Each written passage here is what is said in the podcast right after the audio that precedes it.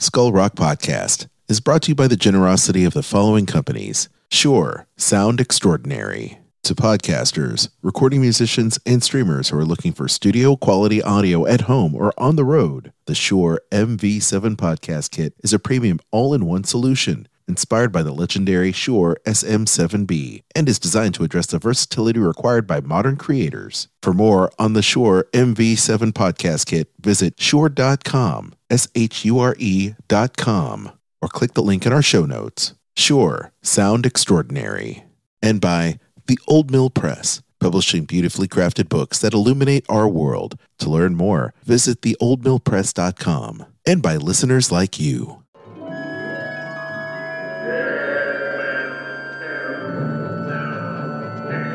Skull Rock Podcast, talking all things Disney, with your hosts Aljon Go and Dave Bossert. Welcome once again to Skull Rock Podcast, your show about all things Disney and pop culture. Every week we take you behind the scenes of some of your favorite Disney films, theme park attractions, performances, books, music, as well as what's streaming, what's playing in theaters, and what's going on in this multiverse of entertainment. Howdy, hey, I'm Aljon Go, musician and longtime Disney, Marvel, Star Wars, and pop culturist. And you can email me, Aljon, A-L-J-O-N, at skullrockpodcast.com. And I'm Dave Bossert, artist, filmmaker, author, and your lovely co host here at the Skull Rock Podcast. If you love Disney, and pop culture, please subscribe to the show wherever you get your podcasts. You can also like and follow us on Facebook, Twitter, Instagram, and LinkedIn. You can also email me at dave at skullrockpodcast.com. Aljon, happy Labor Day weekend. Yes, sir. It's Labor Day. The marks the official end of summer. And where has the time gone, Dave? I know it's it's unbelievable, you know. And I'll tell you, it is a true Labor Day weekend for me. I've been laboring signing books. I love it. You put up a, a short recently on your channel and you just flip through the book just really quickly. And I have to say, man, that House of Tomorrow book, man, it looks so awesome. Yeah, no, I I am just thrilled with how the House of the Future book turned out, um, and um, I just can't wait for people to have it in their hands. And you know, the people that pre-ordered the uh, signed edition, they are getting their books towards the end of next week. Oh, that's awesome. Yeah. Well, it it, it shows that uh, you need to take action quickly. Um, you know, order the book. You can order an autographed version of it from old Dave here and uh, just just have a great time because your books are so quality, Dave. They're amazing um, works of art. I mean, the paper stock, the way it's bound, all the different things you put into the book. I mean, it, you talk about a labor of love. This really is a labor of love for you. Every one of these projects, and I, I'm I'm looking forward to seeing you know the book in person, and I know a lot of our listeners would be interested in it. Well, thank you for that. I, you know, I have to tell you, anytime you you set out to do something, you always want to do it the best you possibly can. That's right. You know, the best quality. And you know, I'm not plugging stuff into a spreadsheet to say, you know, oh, we can't use that and we can't do this. It's all about doing the best you can. Yes, absolutely. Um, and always put your best step forward, best foot forward. And these books are amazing. So uh, pick yourself up, pick yourself up something nice, or set yourself up, uh, w- you know, for a friend or family member that is interested. They make great gifts as well. So uh, go ahead and do it. Yeah, and by the way, uh, Aljon and I are going to do a whole episode on the House of the Future. We're going to talk about that attraction uh, uh, next month, and so uh, there'll be plenty for you to hear about with the House of the Future. I'm loving it. Uh, this week we've got an awesome guest uh, for once again just an unprecedented uh, interview with Dave Spafford. I mean, yeah, we got part three, part three, and I, I, I honestly. I think we're gonna have like another two parts to this interview because there's so much there's so much for Dave to talk about.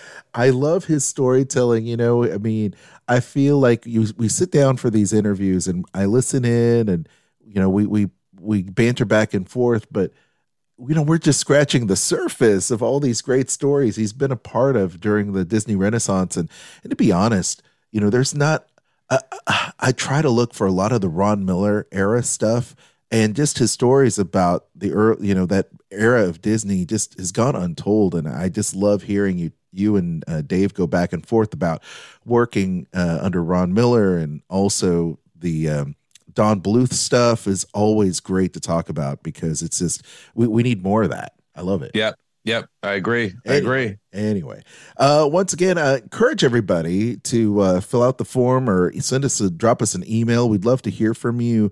Uh, give us those five star reviews and and subscribe to the show wherever you find podcasts. Um, but before we get into this awesome interview, let's talk about.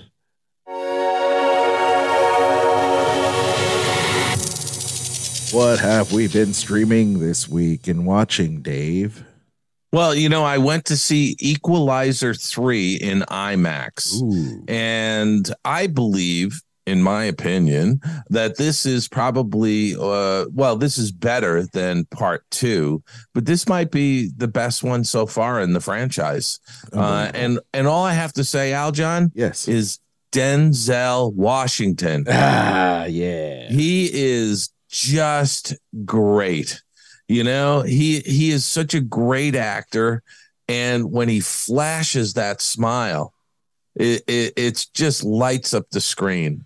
You Yeah. know, and uh, and he's cool as a cucumber in this role, and uh, it's just a, an incredible film, and it's shot in a beautiful location, this uh, village in Sicily, Italy Okay. Nice. and it, it really is a uh, wonderful film. I just loved it. I just thought it was so well made. Uh, and Denzel Washington is just a great actor. He's just a great actor to watch on a big screen. I, I agree 100%. You talk about someone with the magnetism, the charisma of a Denzel Washington. I mean, that's really all you have to say. And I thought the, the first movie was great. I have yet to see the second one, but uh, that's awesome that this is. Yeah, the, this one's terrific. And, and you know, look, the bottom line, it's murder and mayhem, rinse, repeat, as one uh, reviewer had put it. Uh, it's uh, it, it, there is a lot of violence in this movie, but it's very calculating, and it's also a lot of character development that goes on, but it's not uh, at all boring. It, it is really good storytelling, and that's what I love about this film. Have you seen a Denzel Washington movie that was not good? No, because I don't think he does bad projects. I don't think he does either. I, I Yeah. can't, nothing comes to mind. He's so good and Yeah. he chooses great scripts. So I'm looking forward to seeing this, Dave. Yeah. I also uh, watched a limited series on Netflix called Who is Erin Carter? Yeah. Uh, and that is very good. If you have a chance, check that out. It's eight episodes. It's all shot in Spain, uh, in Barcelona. Mm, I love Uh, Barcelona. and uh, I thought it was excellent. Uh, it's it's a bit of a uh, crime um, uh, spy thriller kind of thing. Uh, hence the name "Who is Erin Carter." Uh, I'm not going to give anything away there, but that's on Netflix. I thoroughly enjoyed the eight eight episodes, and uh, two thumbs up from me. Uh, Reservation Dogs on Hulu. I'm watching the final season of that series from um, uh, Waititi, yes. and uh, it's very good. You know, there's, there's a good cast in there. I've heard about it. I yeah. watched the final episode of Justified City Primeval, and it is unbelievable. Oh, nice. It will blow your socks off. It Awesome. brings back a character from the original series and it leaves this open for more.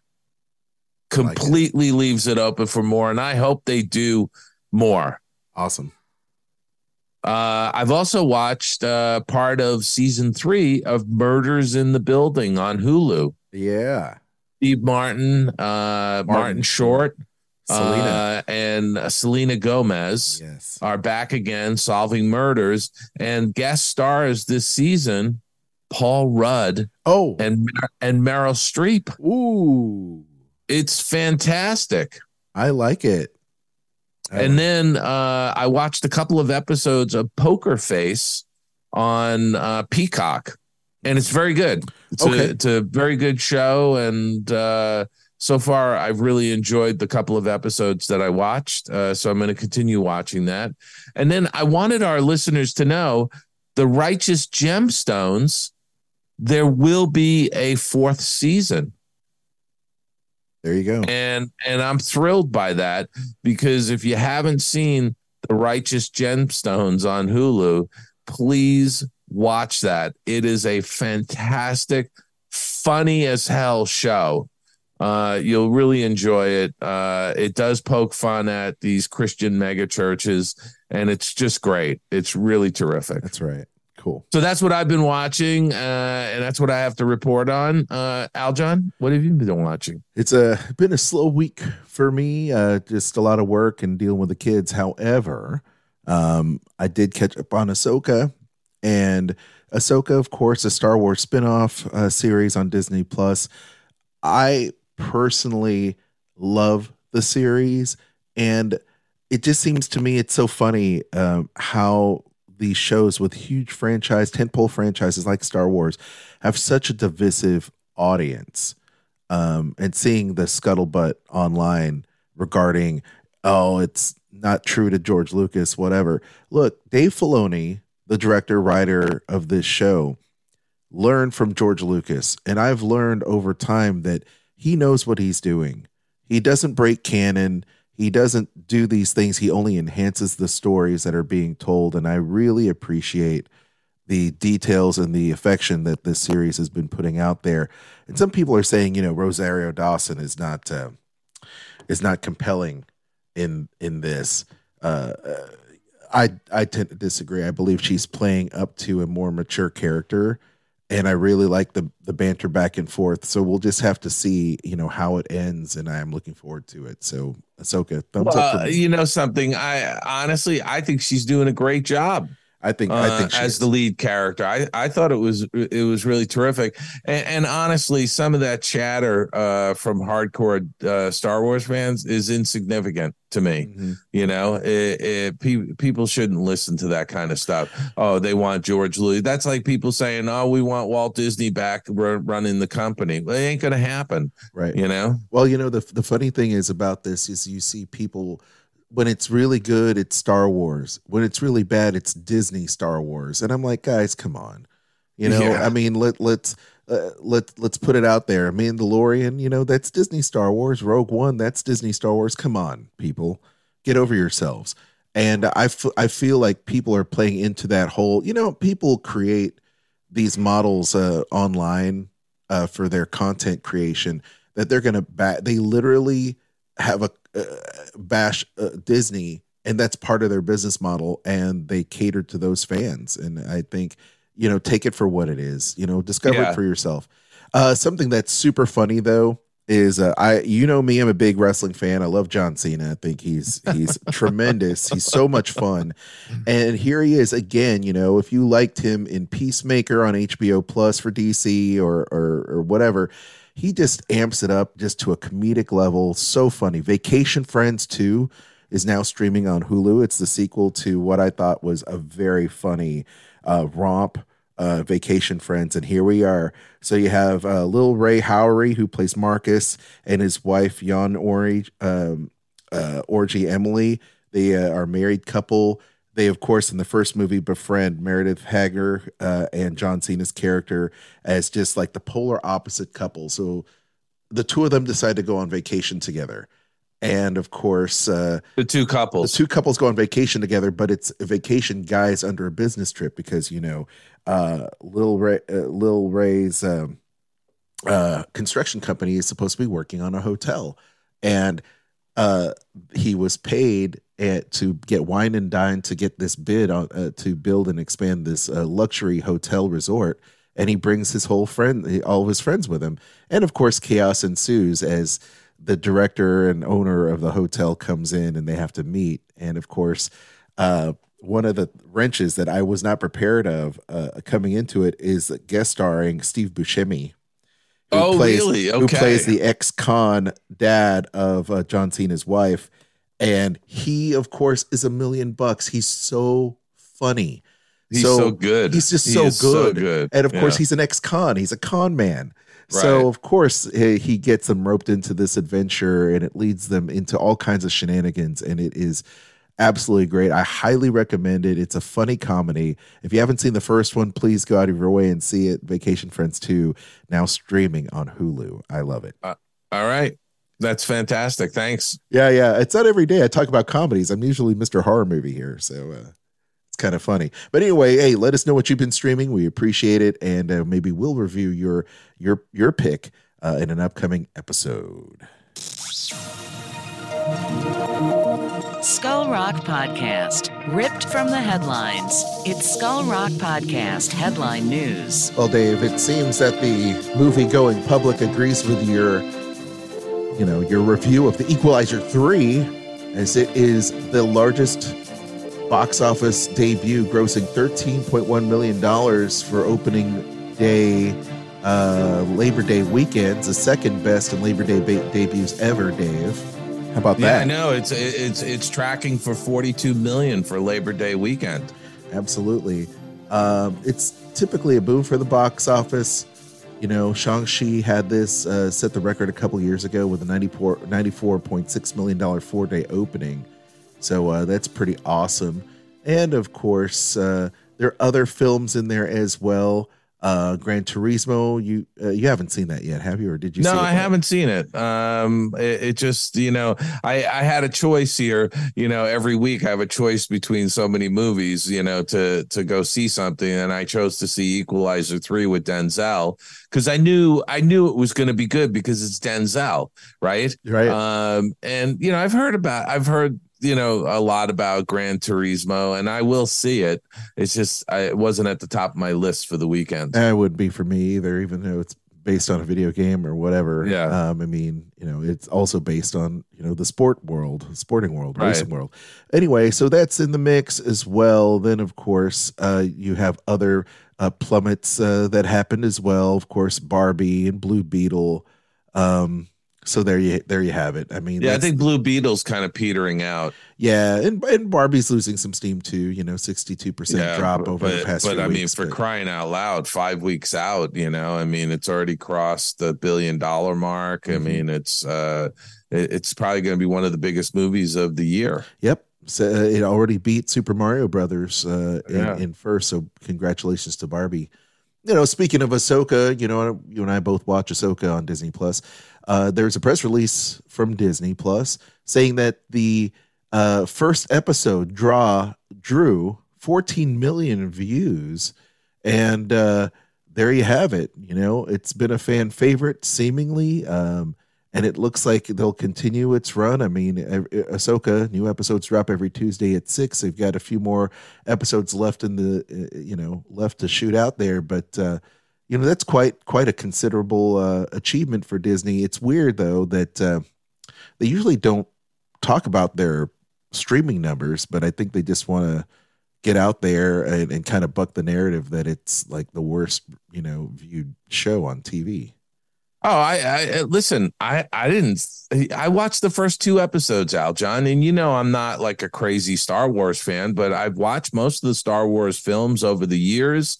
I've gone to see them in the theaters. I, I loved The Mandalorian. I loved Andor. Uh, I like Ahsoka. Yeah, there you go.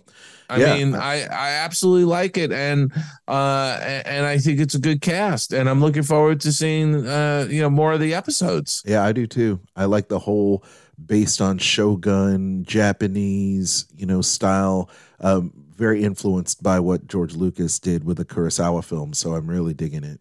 you know and and i also think that uh disney should be putting out these kinds of press releases and letting folks know that uh, that many people have watched certain episodes and things like that i think that's great great for them to do Yeah, toot your own horn. Let people know that these are Yeah. big successes. Maybe more people will put some eyeballs on it.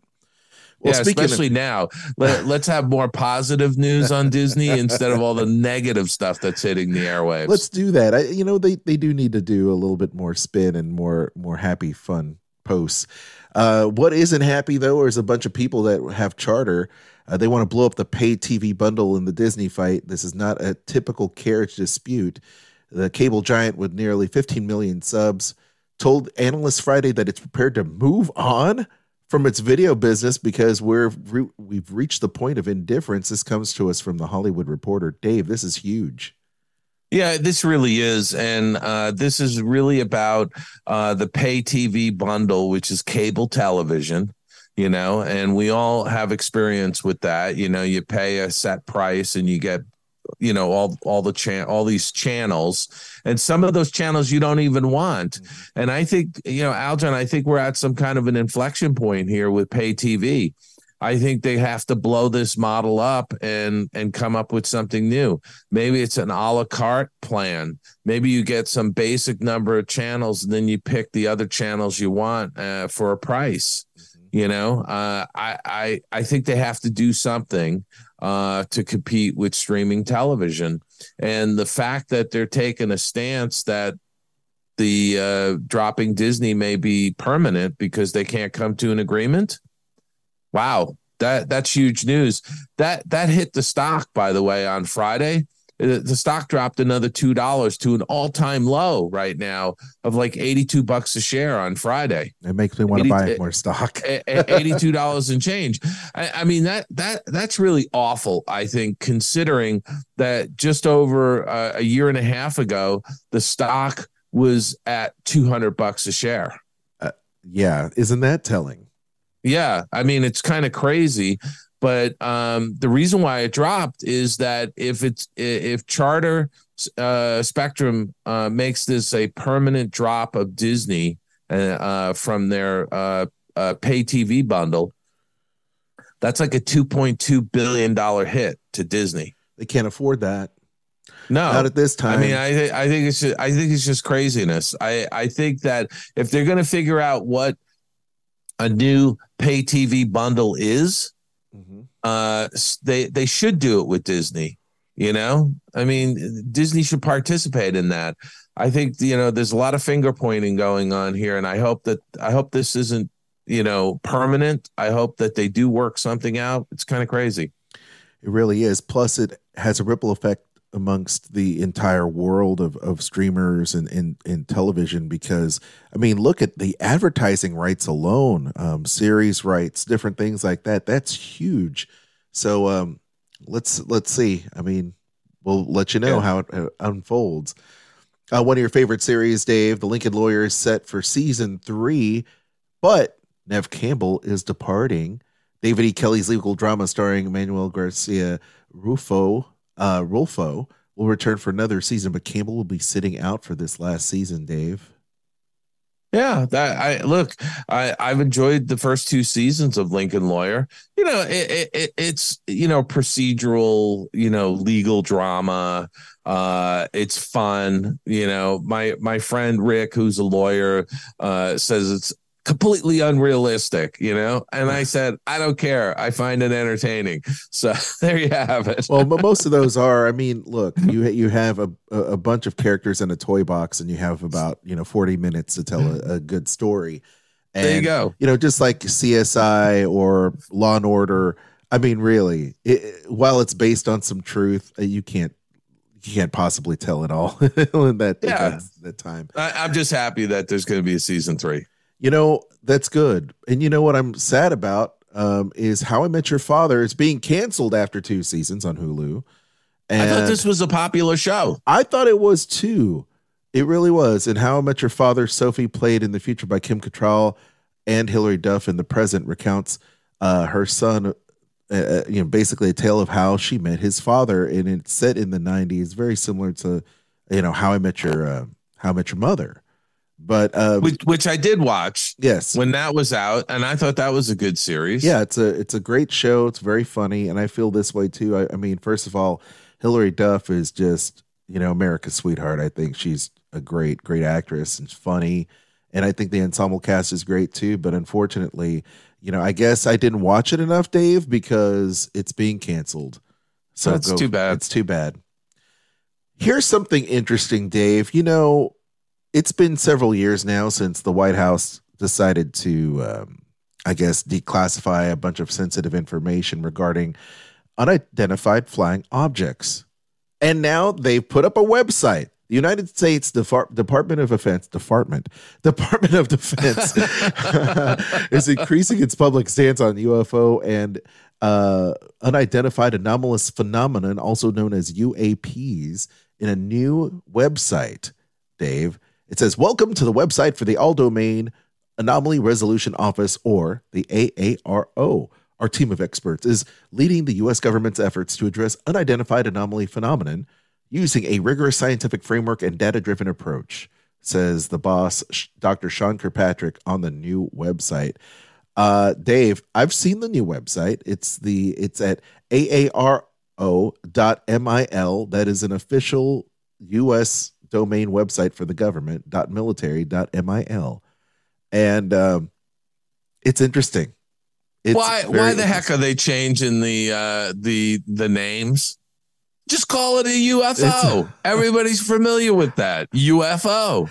Why are we calling it unidentified anomalous what?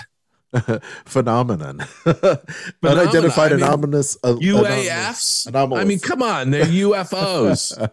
it says UAP means airborne objects that are not immediately identifiable. B, transmedium objects or devices, and submerged objects or devices that are not immediately identified and that display behavior or performance characteristics suggesting that the objects or devices may be related to objects or devices subscribed in subparagraph A or B. Just like a government website, Dave. Oh my God! It's uh, you know leave, leave it to the government to make it as complicated as you possibly can. Exactly. You know. I mean, I mean, come not, on, let's just call it Martian.com. Exactly. You know, actually, that would have been alien.net, alien.net, alien.net. You, know? you know, you see, and but you're taking up another website dedicated to uh, uh James Cameron aliens, right? I mean, is it James Cameron? I mean, for crying out loud. I know, uh, right? but you know what? I do think here, here's what I think about this. I think, I think the U.S. government is is setting everybody up for some kind of a reveal in the future.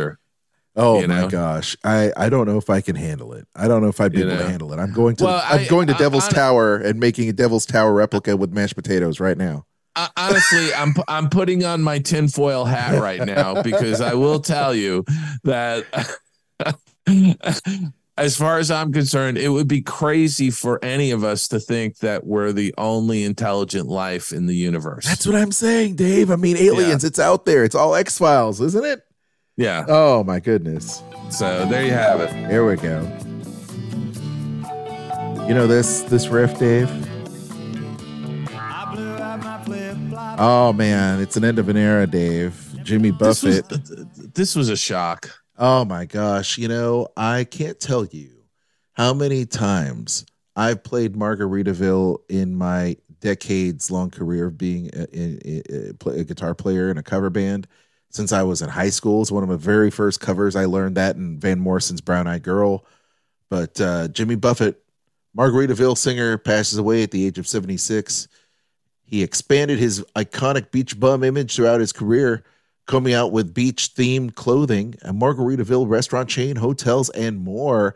This guy is the hardest working guy in music, Dave. Uh, his biographies are out there, but of course, he was, uh, you know, passed away. He had a statement shared on his website and social media late Friday. A quote said, uh, "Jimmy passed away peacefully on the night of September 1st, surrounded by his family and friends, music and dogs.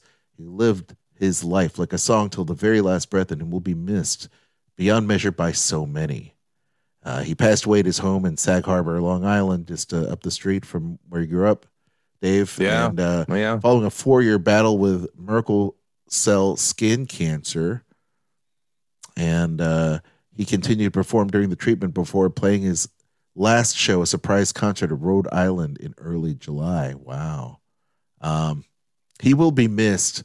You know, this guy grew up, uh, born in Mississippi, grew up in Alabama, went on to pursue a, a career in country music after graduating from college and worked in cover bands in his solo career. And of course, his debut album Down to Earth didn't catch many people's attention, and it wasn't until later that songs like Margaritaville, It's Five O'clock Somewhere, Come Monday, Volcano, uh, just a few uh, came out and you know basically changed the the latitudes and changing attitudes back in 1977. It's just amazing. What a great career. Yeah, I mean, you know, just uh, uh, really interesting guy from the standpoint that he wasn't just a musician, he was an entrepreneur. He had the Margaritaville restaurant chain, he had some resorts as well. Mm-hmm. Um, you know, he had the clothing line, he did all kinds of stuff. He, and, and, and I've seen interviews with him over the years, and uh, he just seemed like a very down to earth individual and somebody who just really enjoyed life. Uh, and I and I know a few people who had met him and and known him uh, and they all had very good things to say that he was just a genuinely nice guy. Yeah. um, and it's just sad to see and it was a real shock. It was a surprise when i saw his obituary uh, pop up and that he had passed away uh, yesterday or yeah. Saturday, I should say, uh, Saturday, September uh, second. Uh, he passed away on Friday, the first. Yeah, it's just it's really it's really sad an end of an uh, an era uh, for all music, and you know where Kiss the the rock band really developed merchandise and was a global merchandising machine.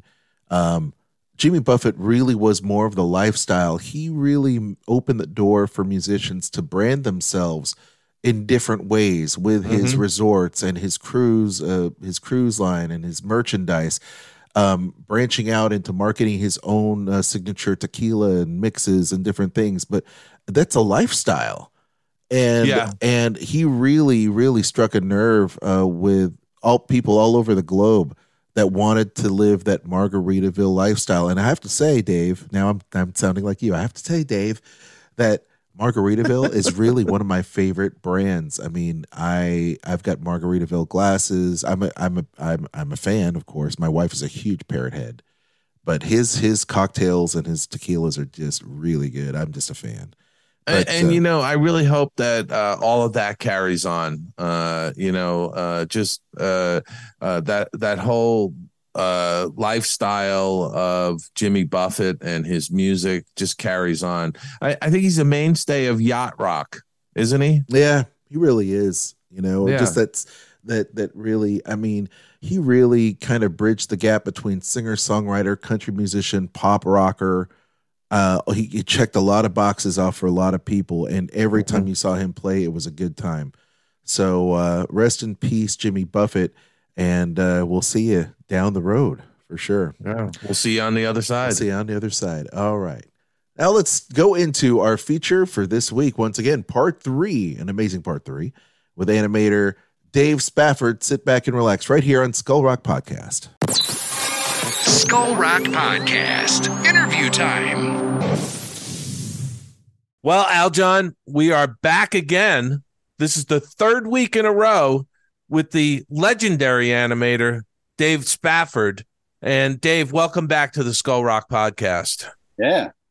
You know, Dave, I got to tell you, last week we kind of left off with you being rehired at Disney on Who Framed Roger Rabbit. And as I said at the end of last week's episode, I really wanted to spend a little time talking about the work you did on Who Framed Roger Rabbit because, you know, the the dueling pianos with Daffy and Donald Duck is like a legendary scene, I think, in in the history of animation uh, and so let's pick up. You you you got rehired, and they showed you your yeah. desk after you did orientation. What happened next?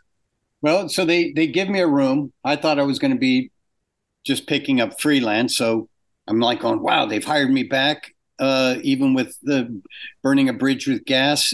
You know, it was, yeah, I can't believe I'm I'm back, which was and it felt good. You know, I, I was it was a, a, huge surprise for me, and it felt really good. I felt like, oh man, I'm back, and it is different now, you know. And so they put me in a room, and and they're going, okay, well, what we're going to have you work on is uh, Oliver and Company, and you know, and I'm like going, oh God, cats. I've, I've already done enough cats in my life. It's like, oh, because Banjo was cats. And right. Banjo the woodpile cat. When, uh, okay. Well, like, hey, what am I, what am I complaining for? Just get into it and shut up. And you you got a great job. So then, then I kind of watching the storyboards. I went, mm, you know what? The there's the hot dog man, which is he's all by himself. It's just one character. I'm going. I'm gonna see if I can do the hot dog man. So I did a I did a, a test of the hot dog man, and it was just a it was just the hot dog man holding a bun and pulling a a must a, a thing of mustard across it laying a bead of mustard across the the hot dog. Nothing is moving. The guy is he's nothing but a held drawing. He's like stone faced. Yeah, just like I hate my job. I've done this a billion times, and, and I'm rudely squirting mustard on this nasty hot dog. And I've got flies flying around the guy and everything. And um, and so I, I I showed that to uh, George Scribner, and he's going, "Oh yeah, oh man, that's great." And he goes, "Do you want to do the hot dog man?" And I went, "Yeah." So I ended up working on the hot dog man, but that didn't last very long. And then I knew I was going to be like working on cats, and then I thought, well, maybe I'll see if I can work on Fagin. So I did a Fagin test, and that was really fun. And then the whole thing goes on hold. They they they just stopped the film because the the story wasn't working so they pulled everybody off it, told everybody just kind of hang and we're going to fix the story. So in the meantime, I assigned myself because the rumor was that they they were that Spielberg and Zemeckis and Richard Williams were working on a test for Roger Rabbit. Yeah. And I and I thought, oh man, that would be what a that what a cool film that would be live action film with animation. Oh my God, how cool is that? So I assigned myself to doing development. So I started storyboarding ideas, character designs. I made maquettes of all the main characters. Some of them weren't even developed, some of them were partly developed. Yeah. Um, and there was one day, now my whole room was filled. My room was the Roger Rabbit room it looked like. All of a sudden, one day, Ed Hansen comes walking around with with Peter Schneider, um, Bob Zemeckis, Robert Watts, the producer, uh, Kathleen Kennedy, Bob Zemeckis, and Richard Williams, and maybe Spielberg. I can't remember if he was there or not, but they were all being given a tour of the studio. And they walked past my room and they went, "Whoa, whoa, what's this? Are you guys working on this?" They thought that Disney had put a crew together and was, you know, and they went and, and they're going, "No, no, no, no, no. This is Dave. He he doesn't have anything to work on, so he just assigned himself to play around with stuff, play yeah. around with some ideas." And they walked in and they were like going, uh, that's a good idea. Hey, you know, because I had stuff like the the the the uh, the Toontown uh, in Toontown or, or near the near the uh, the the lot was the Acme warehouse. Right, right. It kept props and stuff for cartoons. You know, yeah. I had drawn like a a thousand dopies in the all stacked in the corner. You know, just based off that one cartoon where you know there's like a everywhere that guy goes this droopy character pops up. So i i made it like oh there's a bunch of fiberglass ones that they made and they're just in the warehouse. And so they're looking at that going ah cartoon warehouse acme yeah acme the oh yeah that way they always in the cartoons. And so they're like looking at all these ideas and they're looking at the maquettes and stuff. And they're going you want to work on this thing? And i just looked at i said get me out of here because I don't, I didn't want to work on the cats. Right, right. You didn't want to work on Oliver and Company. Right. Yeah. And um, and so they said, "Well, eh, we'd love to see your animation. Can you put us a portfolio together?" So I got together a scene. I gave him the test of Fagin that I did, which was just him going, "Oh, they they went to I don't know, you know." It's just a, this thing of him being a, um, an idiot I gave him the scene. I made a videotape of that scene and some bunch of other crap that I had done. And, and then I Xeroxed all the drawings that I'd done in the room and made like a stack of drawings, mounted it all in this in a portfolio.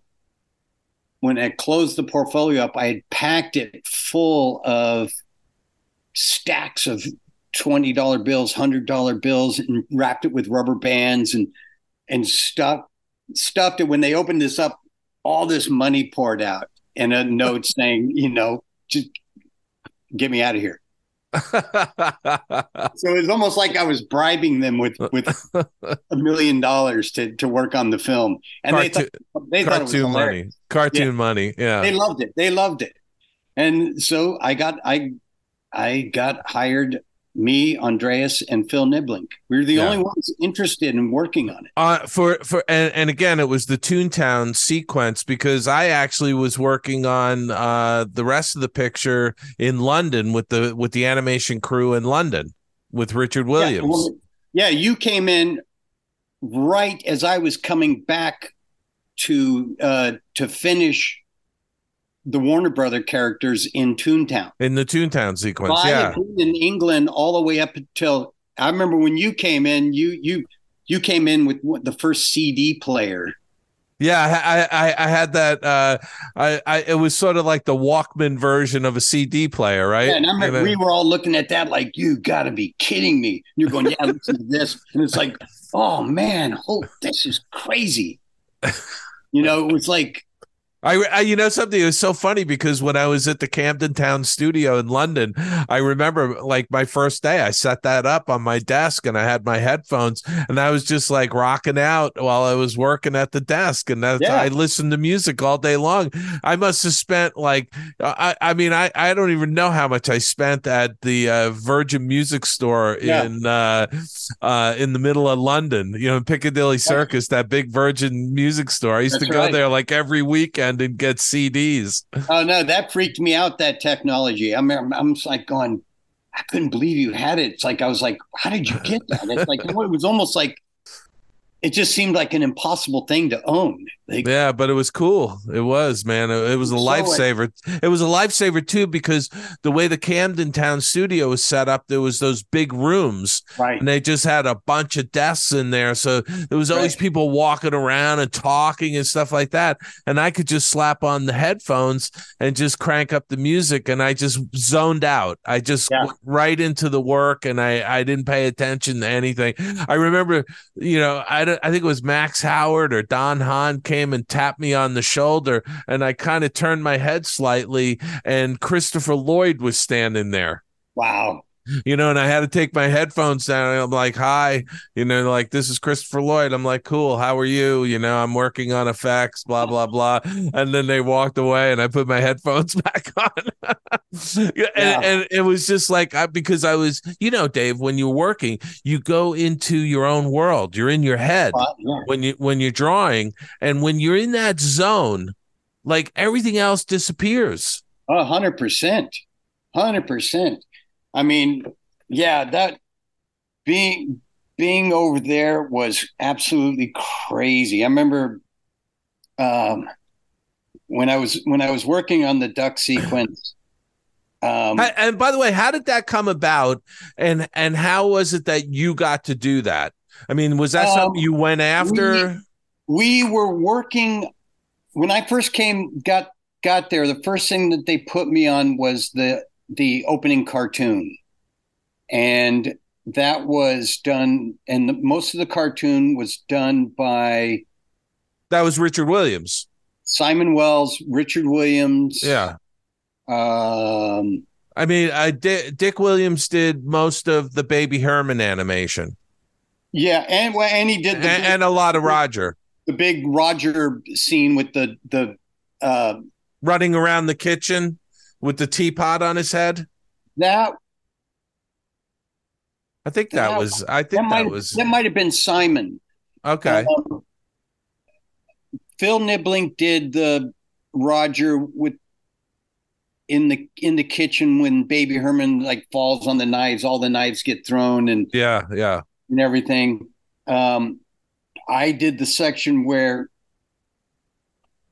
he the all the knives go and he's like pinned up against the wall Yeah. and then he's hit in the face with a a plunger or something like that. That was like the very first thing I did, and then I did some other stuff. Did you get on well with Dick Williams? Yeah, Yeah, I love Dick. He was he was great. He's he was an artist artist. Oh man, I know that, guy, that yeah. guy was the shit. Um, he was the one who's like, I. He was he was like, oh no, you know, you you might be the you might be my my Warner Brothers guy. You might be my Warner Brothers guy because he had looked at my animation at Disney and and stuff, and I always you know, uh, I I always kind of loved the the the crazy shit. Uh, he so he he put me on the Warner Brothers stuff. Um, and then I when I started doing the duck sequence, it got to the point where it, because it, some of the drawings were so small when they're the far away shots Yeah. that there was and the and the the the photostats were all blurred out and I couldn't Right. see the the keys. Yeah. And so we had to basically Kent Holiday translated track read and told me which key on the piano was down Wow. song. And then we I made a grid, we both made a grid to show where that key would be so I could hit it because I couldn't see it on the on the On the photostat. photostats just barely just barely and so it was really complicated and the idea that someone was else was going to clean that up. So i started i i would barely rough it out and then i would i would animate it cleaned up. So i was actually anim- when i handed in my scenes at on roger rabbit they were cleaned up. Wow. and so then after so then after that I did um but but Dick wanted you to do that dueling piano sequence. yes. Now, now you did you only do Daffy Duck or did you do some of the Donald stuff? At at first it was it was um um oh my god who, uh, who uh, Tone was it Tony and with no, no, no he did the voice of Donald Duck right. He did the voice um I Mel Blanc did the voice of Uh, Daffy. Daffy, I told Artie Schmidt to uh, pump, turn it up 30% faster. And I said, boom, there it is. Because he was, Mel Blanc sort of did a caricature of Daffy. Daffy, and, and he was old, so it was deeper. And yeah, was it wasn't he like in his 80s at that point? Yeah. Yeah. he he was he was he was slower and more bassy and i said speed it up 30% and it'll be perfect. And so we turned it we did it on the on the moviola or the flatbed editor is what we did on the and so they and i went perfect right there. And, and we all agreed. And so that was the thing.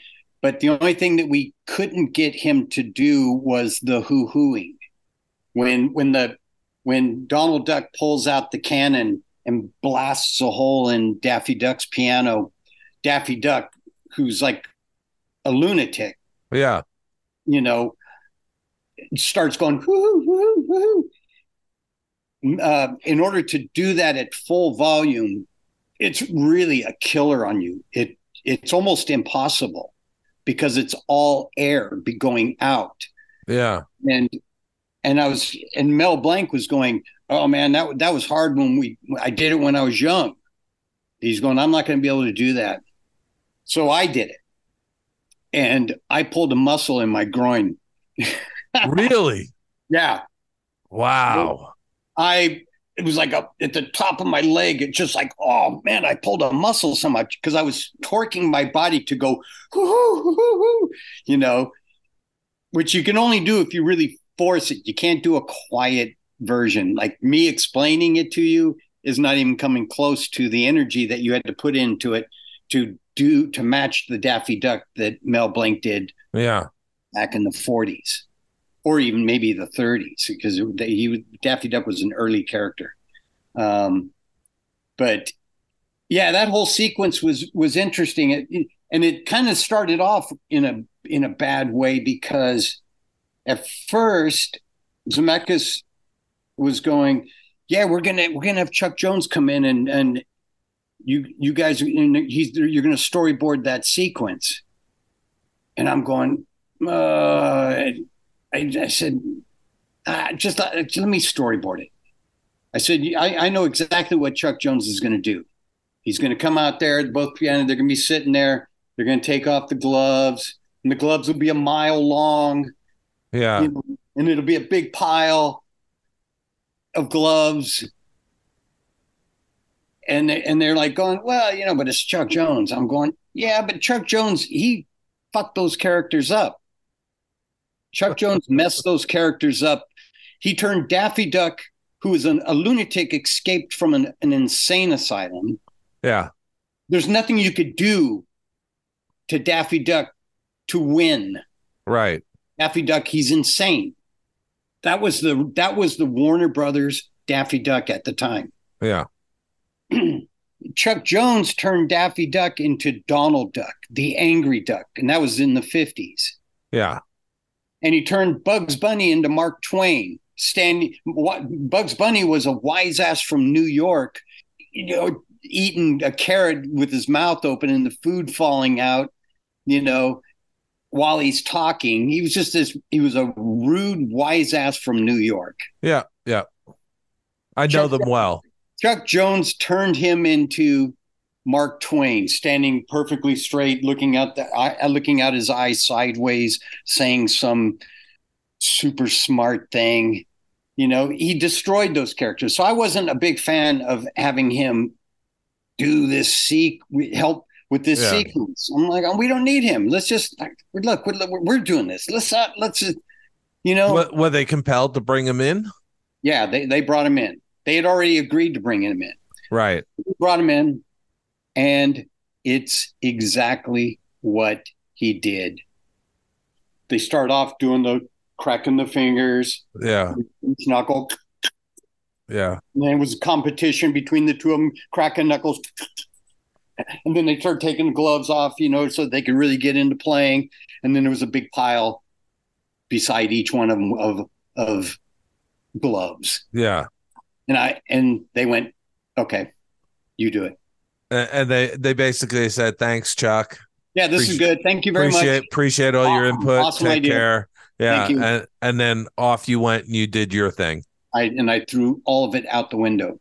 Yeah.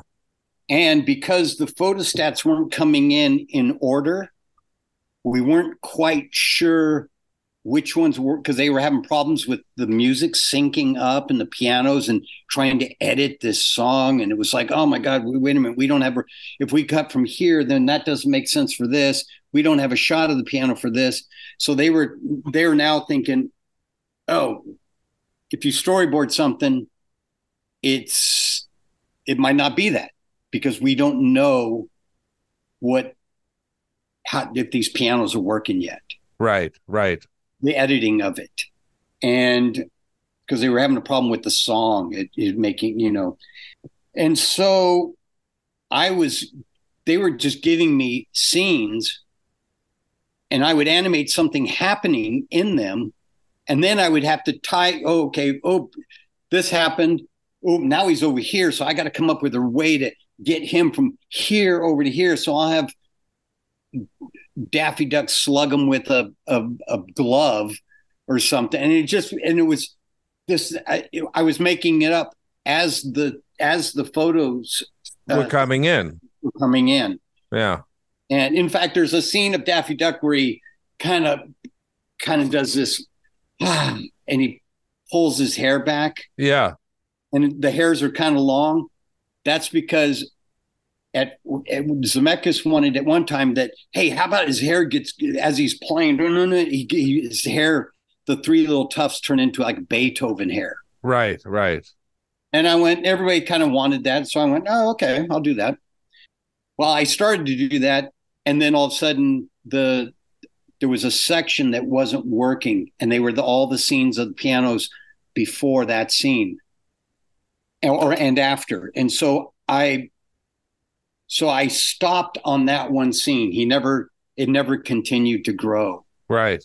Uh, there was a there was a there was a bunch of reasons why that for some reason that happened. We didn't have enough time to justify seeing it get longer and longer. and so it just ended up being this total chaos. And then da- then um, I, I I said, well, I'll have Daffy Duck pull out a, a um, The cannon or no? the- no, the, that was all part of the we we had the cannon because the it, the hole blows out on the on the the real piano when they shot the live action. Right. So the that that shot was there. Um, yeah, it just ended up. You there's times when you see Daffy Duck playing both pianos because we got ourselves stuck in a thing where he had just punched Daffy. Daffy went flying through the piano. The piano closed, but both pianos were still playing in the next scene, which we didn't know that's that was going to be the next scene. So so Daffy or Donald? Oh, Donald got So Donald Duck is now at the grand piano yeah. and playing the other piano with with his legs stretched out a mile long, and it was because um the next shot is the the, the only shot that works is the it, there's two pianos we're seeing both pianos but Daffy's inside the piano I don't have enough time to get him and so I had Donald Duck playing And, and it works beautifully, by the way. It- it- yeah, it, it totally worked. The whole thing worked, and and that was a that was such a blast. So when when that section uh, when that section ended, the only thing that was left was I was going to do uh, Bugs Bunny falling from the sky with Bob Hoskins, Right. and that's when the L.A. crew got put together because uh, everybody was in such an uproar that the film wasn't being done at Disney, and they wanted to have something. So they took, they went, oh, let's have the, we'll do the Toontown sequence In, Los Angeles. yeah. And because Bugs Bunny was in that sequence, I had to come back, which really pissed me off. I didn't want to go back there with that crew. I didn't want to do it. I it's like, you know, because I knew I knew what it was going to look like. Yeah, but you also you you were in London. I mean, it was cool No, it was being in. London. You know, I, I I always tell people. I mean, what was so great about the Camden Town studio in London was it was a very international crew, right? Yeah, you, you know, we made we made friends with people from all Oh. over the oh. world. You know, wonderful. yeah. I mean, I I ended up marrying someone. Was she English? Yeah, Deb was from England. Oh, okay.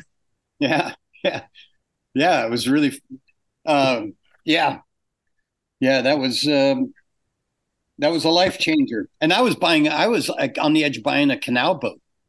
To live on, Yeah, really up in Camden Town in one of- in the Camden Locks. yeah, exactly. Yeah. Wow. I found one for nine thousand.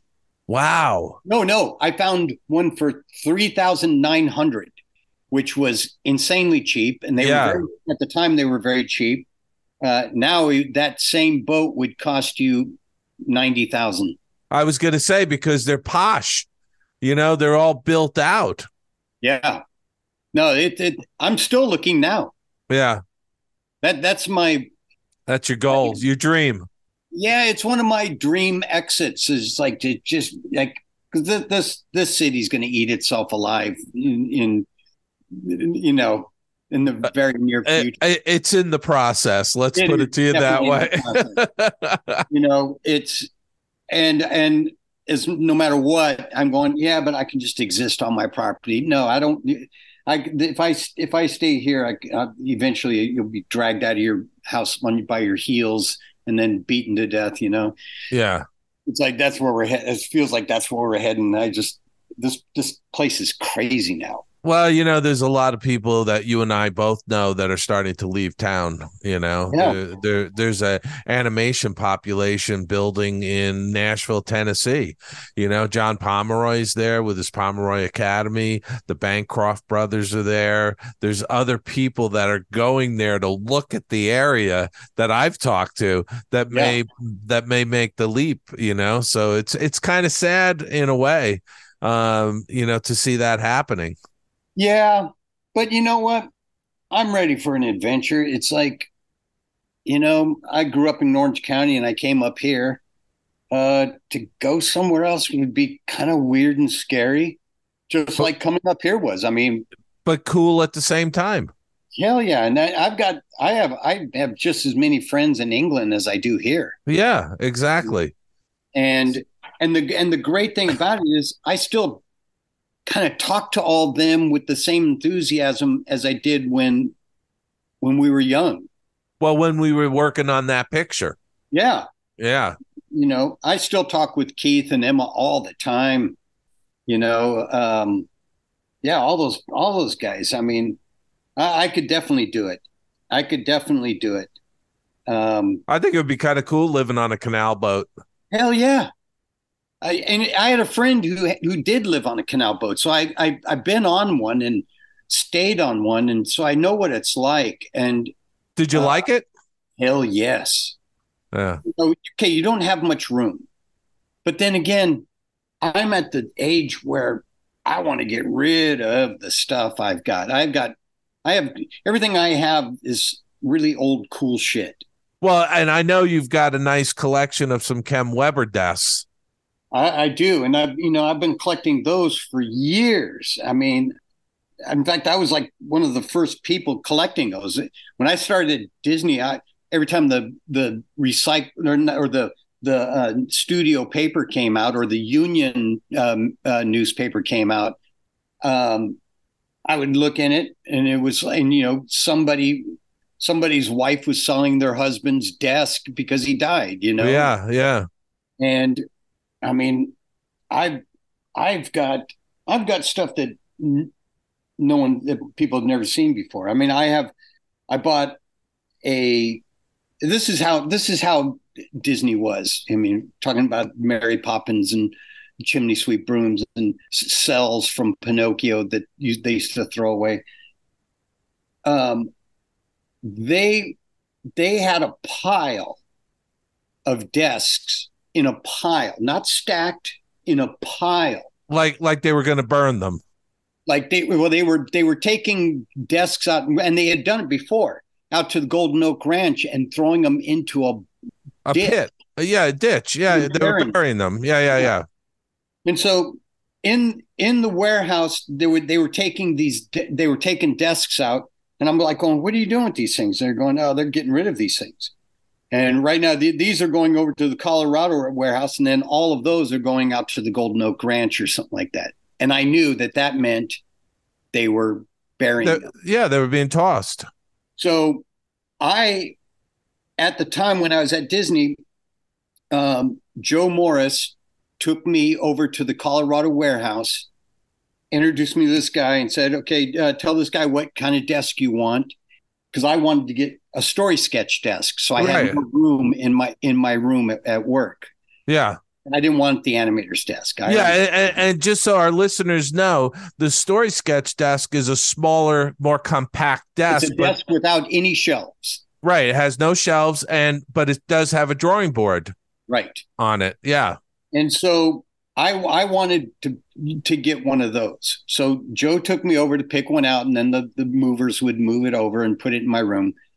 And the guy goes, "Yeah, take whatever you want because all this is going to the dump because NBC bought this and they're taking over the warehouse tomorrow." Wow. And so here's this pile of desks, and in that pile of desks was a director's desk. Holy mackerel. and and so i came back the next day when they were hauling all of that stuff away putting it in trucks and i went up to the guy and i said i'll give you 300 bucks if you if you let me save that desk and the guy took it That's awesome. and i i haven't you know and you know whose desk that is Whose? bill peet's Really? yeah in the drawer i told bill peet that i had it Yeah. And he goes, "Yeah." I said, "Yeah." I said, "This one kind of looks like the one that you have in the in in the. I have a photo of you at sitting at your director's desk." He goes, "Open the drawer. If it's if if uh, if, it, if there's if it says in red writing, uh, Ralph Wright and uh, uh, Don DaGradi, or is it? Don Yeah. Yeah. Don Don DaGradi. um, if their phone numbers are in there, then that's my desk. And I open up the drawer, and it's got both those uh, signatures. Wow. He wrote That- it with, with a red with a red uh, Prismacolor. that's fantastic. Yeah, I and by the way, I I hope and, and, and I I know you cherish those desks as much as I do, but I hope when you start to pare things down that you look maybe to the Motion Picture Academy Museum or someplace to see if you know rather than definitely. I mm, because You know. I don't think I would find someone to give them to, because most people are going to go, oh, the first time they move, they're going to be a young kid, and they I don't have room for this, and they yeah and it goes onto the back patio of some, you know, in the rain and gets destroyed. And that's how that's been the death of most Disney desks is I- that they end up being put outside on the back porch. and the weather takes them out. Yeah. I'm I'm you know Dave, just so you know, I'm sitting at a 1939 Kem Weber compact animator's desk. It's the one that doesn't have the uh the shelves or drawers on the left side. Only That's on a- the only on the right that's- side. That's called an assistant desk. No, no, it's not. Look at my Kem Weber book. It, it, I always thought it was an assistant's desk as well. It's a compact animator's desk. That's what it. That's what it was called on the blueprints. Yeah. Uh, yeah. On yes. And I've seen those. Uh, Ollie had one at his house with, to, to when he worked at home. They they sort of became the assistants because yes, the, the they used to they could fit more of those into a bullpen. exactly. They always Exactly. call the big rooms at the end of the like like Eric's training room. Yeah, Um, the, it was always they could put more of those in there for Yeah. the for the assistants and the in betweeners. But Uh, yeah, those, that, that, that those are my favorite desks. yeah. I, I I loved it because it was compact. It wasn't a behemoth, and it had the extra shelf up. right. know, well, yeah. I I like the story sketch desk because I'm horrible with just putting paper in like here I got to get this off here and I just Yeah. next thing I know I'm going through stacks going looking for a certain drawing I was always better with a tabaret with minimal shelves Yeah, instead of having the the big animation desk shelves yeah, yeah. so to me it was only to organize my own mind because I'm horrible you give me tons of shelves I'll pack up full of a bunch of wasted dr- drawings that I Yeah. don't that I've that I'm passing on Yeah, and you and you forget about, and they just get Yeah. stuffed in all these cubbies. It- I it- totally, I totally get it. But no that that you have the best you have that is i think the most efficient animation desk ever designed Yeah, yeah. and, And, and, and, you know the sad thing is, is that I think there was only two or three of these left at the studio. Uh, uh, I had one. Ollie had one that eventually went to Mark Kirkland, uh, who who did a lot of directing on the Simpsons episodes. He has that one, and I, and there may have been one more uh, in the warehouse, but that was it for this particular style of desk. You yeah know, and, and and it's sad because I I really thought that they really should have held on to at least one example of every single piece that Weber oh, designed. know. There were I know. 20 there were 22 pieces of furniture he designed for the animation building. You know, I have to I have to tell you something, and I I feel really stupid about it. When you were doing your book, On Kem Weber's animation furniture. and we were talking about putting pictures and stuff of this in there, I had just gotten rid of one desk. I thought, okay, I have two of this of two of the story sketch desks. Yeah. I need to make room here.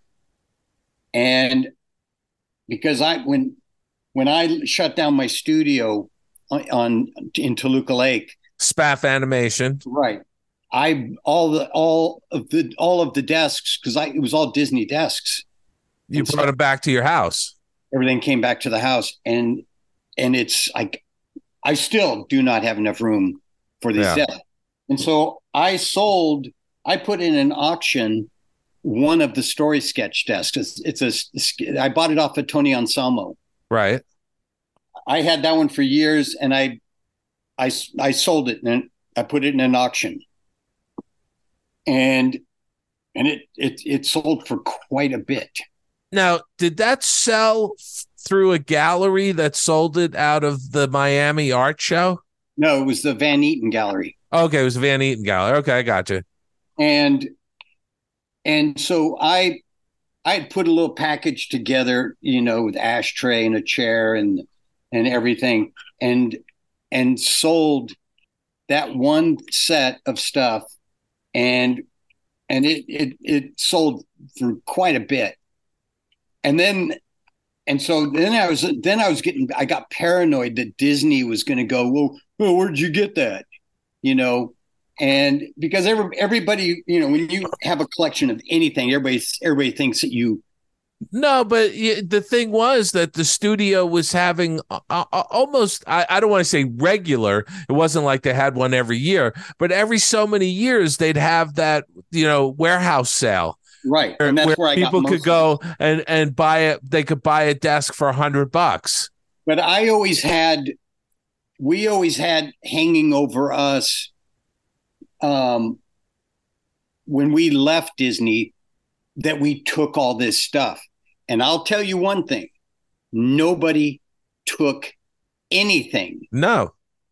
I remember Don Bluth was like going, "Don't even take a pencil because they're going to say that we've that everything we've got we that we have we took." Right, right. And and it wasn't and it was not true. Yeah. And and I remember one time after Roger Rabbit, we were having breakfast with Richard Williams, and he took he had um what was the guy uh, down in the was it Lloyd. Leroy? Le- Leroy down in the in the Yeah. morgue. Yeah, in the morgue. they had had him, invited him to this breakfast because he had helped Richard Xerox and all this Yeah. animation reference for Roger Rabbit. Yeah, yeah. So invited him to this breakfast, and we were all going. You know, everybody was kind of talking, and and Leroy said said something to the fact of like he goes, "Oh yeah, and I, all the animation that you that you guys got from Dave Spafford," and I went, "No, I never took one damn drawing, nothing." we took nothing from that studio because we were going to be accused of it. Plus, I would have never taken anything out of that studio because I wanted it all to never be touched. Yeah, you you revered it. Yeah. Yeah. And so at that breakfast, I kind of thought, oh my God. So because I've been collecting this stuff forever, ever, everybody's thinking, oh, how, how much of that did you walk out the back door? You know? And it was, and none of it. No, and, and you want to know something? I I fully believe that because I like I said, I'm sitting at my Kem Weber desk. They gave it to me. Yeah. When I was leaving, they oh, came Well, in we- and we- said, "Would you like your desk?" And I said, "Of course." But how am I going to get it to my house? And they said, "Don't worry about it. We'll have the studio movers bring it up to your home." And I was like, so "Great, cool. I'll take it." You know? Well, I I was paranoid because of that. I, I sold that desk, and I thought that brought the attention to Disney. And then all of a sudden, this book was being made, and I I never thought that you were trying to see what I had or anything. no, like no, no, no, no. I know, Yeah. I know. Yeah. But I was worried that Disney was going to all of a sudden go, "Where'd you get all this?" You- Can I tell you something, Dave? There's been And I so much. Paranoid that they Yeah. were going to sue me for uh, uh, there's been so much turnover at that place. They don't even know what they have anymore, which is a real uh, shame. I you know, and and know. and and it's people like you and I and others who have you know been able to either have a desk given to them or purchase these pieces Right. of furniture from those warehouse sales that they did over the years that that's really you know maintaining the history of this furniture and these examples because they're Oh, yeah. dwindling there's not a lot of them out there I know, I know. I, I was, boy. I mean, I, I found I found a couple people. Uh, Paul Carlson. I, I got two desks from Paul Carlson. He was Nick Nichols' uh, assistant. He bought two desks back in the '58 when they downsized the studio and they were selling a- after Sleeping Beauty. And, Yeah. and, and by the way, there's a big difference between the original batch from 1937, which has solid core plywood used for them, and the second batch that was made at the studio shop on the on the lot. Uh, Right. uh, for the expansion of the crew for Sleeping Beauty, those desks were were made of regular plywood that you would find today at a lumber yard Yeah. you know the the the glued layered but but the ones that were done in 1939 were, Right. were are called solid core plywood where they put boards together and then veneer all on, on what's that It's birch plywood. yeah High grade birch plywood. it, it, it is solid core birch plywood so they they end glue boards together and Yeah. then put a veneer top and Yeah. bottom on it you know i mean Beautiful. beau- beautiful i mean just know. gorgeous wood Uh, I know. It's like, I mean, I, I still love it, but it's like, it does, I do think, you know, who would I give this to? I, I could care less about making money off it or anything like that. To me, it's like, if I decide to one day move on to a canal boat, you can't take it with you no. And I, it would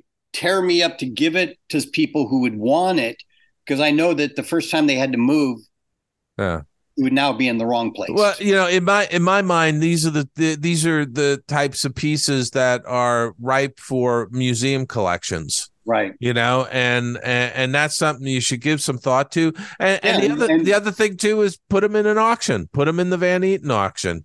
You know, because then you'll get you know some somebody who appreciates the furniture will purchase it. You know, and they'll be the care caretaker of that piece of furniture for however long they hold on to I it. think I'd rather have it be in a museum. Yeah. You know, I and I don't and- know how good the Disney Museum is with. You know what the thing i would say is that there is a ton of furniture museums around the country or mu- large museums that have furniture collections that i think will would would love to have a piece of kem weber kem weber furniture is highly collectible today you know Yeah. that Yeah. you know and so anyway something for us to talk about offline. Listen we're bumping up against time again so here's what i'm going to say. Um, i'm going to say goodbye to you but we're going to have you back for a fourth episode because i want to get into little mermaid and some of the other smaller projects you did at disney before you left and set up spaff animation and did a bunch Yeah. of other stuff. So if that's good with you i'm going to say goodbye uh, and thank you for being on the Skull Rock podcast for this third episode. Sounds wonderful. Been fun. Become a supporter of Skull Rock Podcast with small monthly donations to help sustain future episodes for just 99 cents a month. You can do that just like Lindsay and Joshua. Thank you so much for your support of our show. Be sure to click our link to support the show at skullrockpodcast.com forward slash support. Your attention, please. Now loading on track number one for a trip around Walt Disney's Magic Kingdom. Skull Rock Podcast. All aboard. Your main street to the world of Disney. Another awesome interview in the can for Mr. David Spafford. Man, the stories this guy can tell. You know, and I just enjoy talking with Dave. Uh, you know, he's he's an incredible talent, and and just it, it's just fun to have conversations with him and hear some of these stories. Nice. Uh, yeah, and what a great guy. I tell you what, looking forward to having Dave back on the show and uh, talking more about his work with Disney and his artistic uh, his artistic stuff that he's got going on. I love it. Absolutely love it. I tell you what though, gang, be sure to share this podcast with your friends. We appreciate that. Give us those five-star reviews. Subscribe to us everywhere you get podcasts. Uh, recently, Stitcher Radio went down, so now to subscribe to us, we're on Spotify, Amazon, iHeartRadio, iTunes, of course. Go and check those places out, and every A- other Apple. place. Apple, yes, and Google, everywhere you find podcasts. And once again, if you love Disney and pop culture, subscribe uh, once again and give us a follow, if you will, on social, Facebook, Twitter, or I should say Twitter. It should be X now. Uh, X, LinkedIn. You can find Dave on LinkedIn as well. Be sure to follow Skull Rock Podcast. Uh, we've got all of our great shows there on Anchor or on Spotify. Please check that out. drop us those emails. We would appreciate it. Dave at skullrockpodcast.com or Aljon at uh, skullrockpodcast.com. Also, like to send a shout out to all of our friends there at the Sorcerer Radio Network, Disney Dorks, Laughing Place, all those great places you can find our podcast at, uh, and of course, all the great groups that support our podcast online as well. Dave.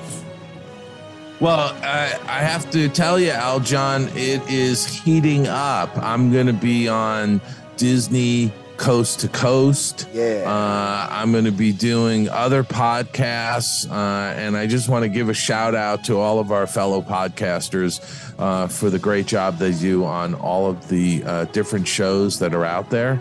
Uh, so thank you all for that, and uh, and thank you in advance uh, to many of them who are going to be having me on their show in the coming months uh, to promote some of my books. Yep. Looking forward to co promoting them as well, Dave. Yeah, And, uh, and yep. yeah, go ahead. No, no, go ahead. oh, all right. All I was going to tell you was uh, summer's over. It's Labor Day. It's Labor Day. It's traditional end of summer, as far as I'm concerned. So uh, go out, uh, have a fantastic week as you get back into things, and uh, be good to one another. And we'll see you next Monday right here on the Skull Rock Podcast.